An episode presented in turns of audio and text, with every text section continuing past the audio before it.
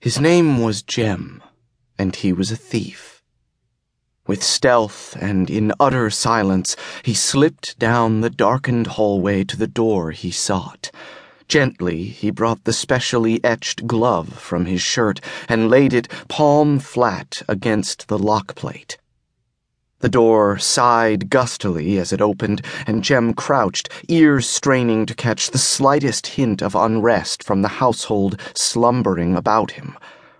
Silence in all parts of the house. The telltale on his wrist showed no surge of energy as from the triggering of a remote alarm.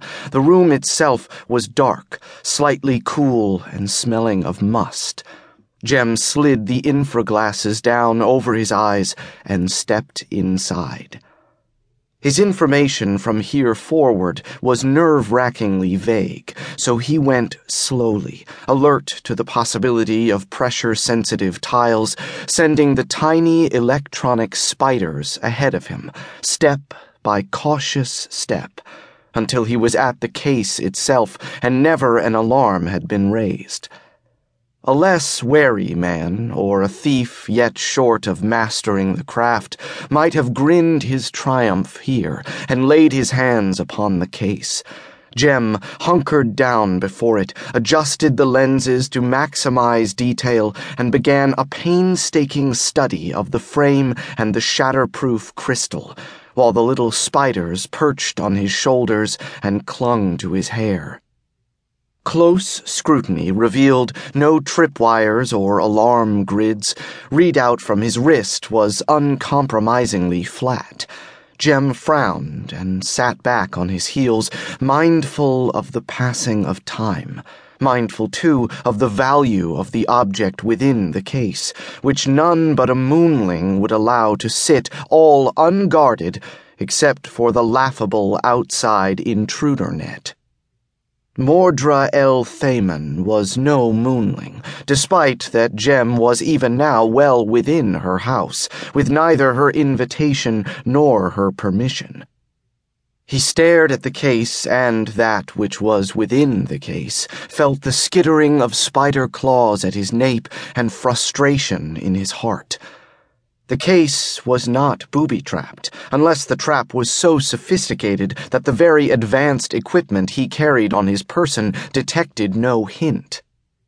Gem stood up and lifted the lid, carefully locked it in the raised position, and was still, barely breathing, ears strained to the ultimate, eyes on the telltale. All was quiet in the house. The readout showed not even the tiniest spike of energy that might be a cry of warning to the police. He bent his attention to the object of his desire minutely and found no webs of light or wire indicating that it was itself a trap. He sent a spider to perch on the rosette rim. It glided down the gilded, arching side to the floor of the case and discovered no pressure plate there. The same spider clambered back up to the lip of the urn and slipped down inside, suspended by a line of synthetic silk. Its tiny half chip brain sent impressions to the telltale, which refined them for the man's understanding. There was something within the urn, but not yet the alarm he had begun to hope for.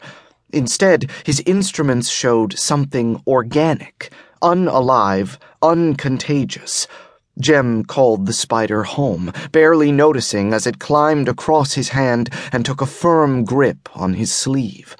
No alarms. None. Unbelievable. Unbelieving, Gem extended a plas gloved hand and curled his fingers around the urn's neck.